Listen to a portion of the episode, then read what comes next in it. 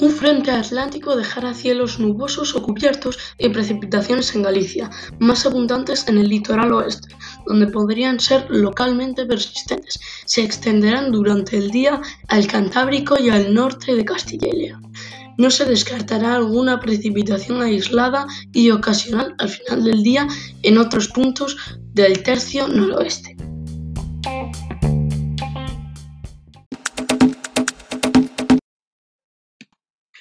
La nubosidad se irá extendiendo a la mitad del noroeste peninsular y al norte de Canarias.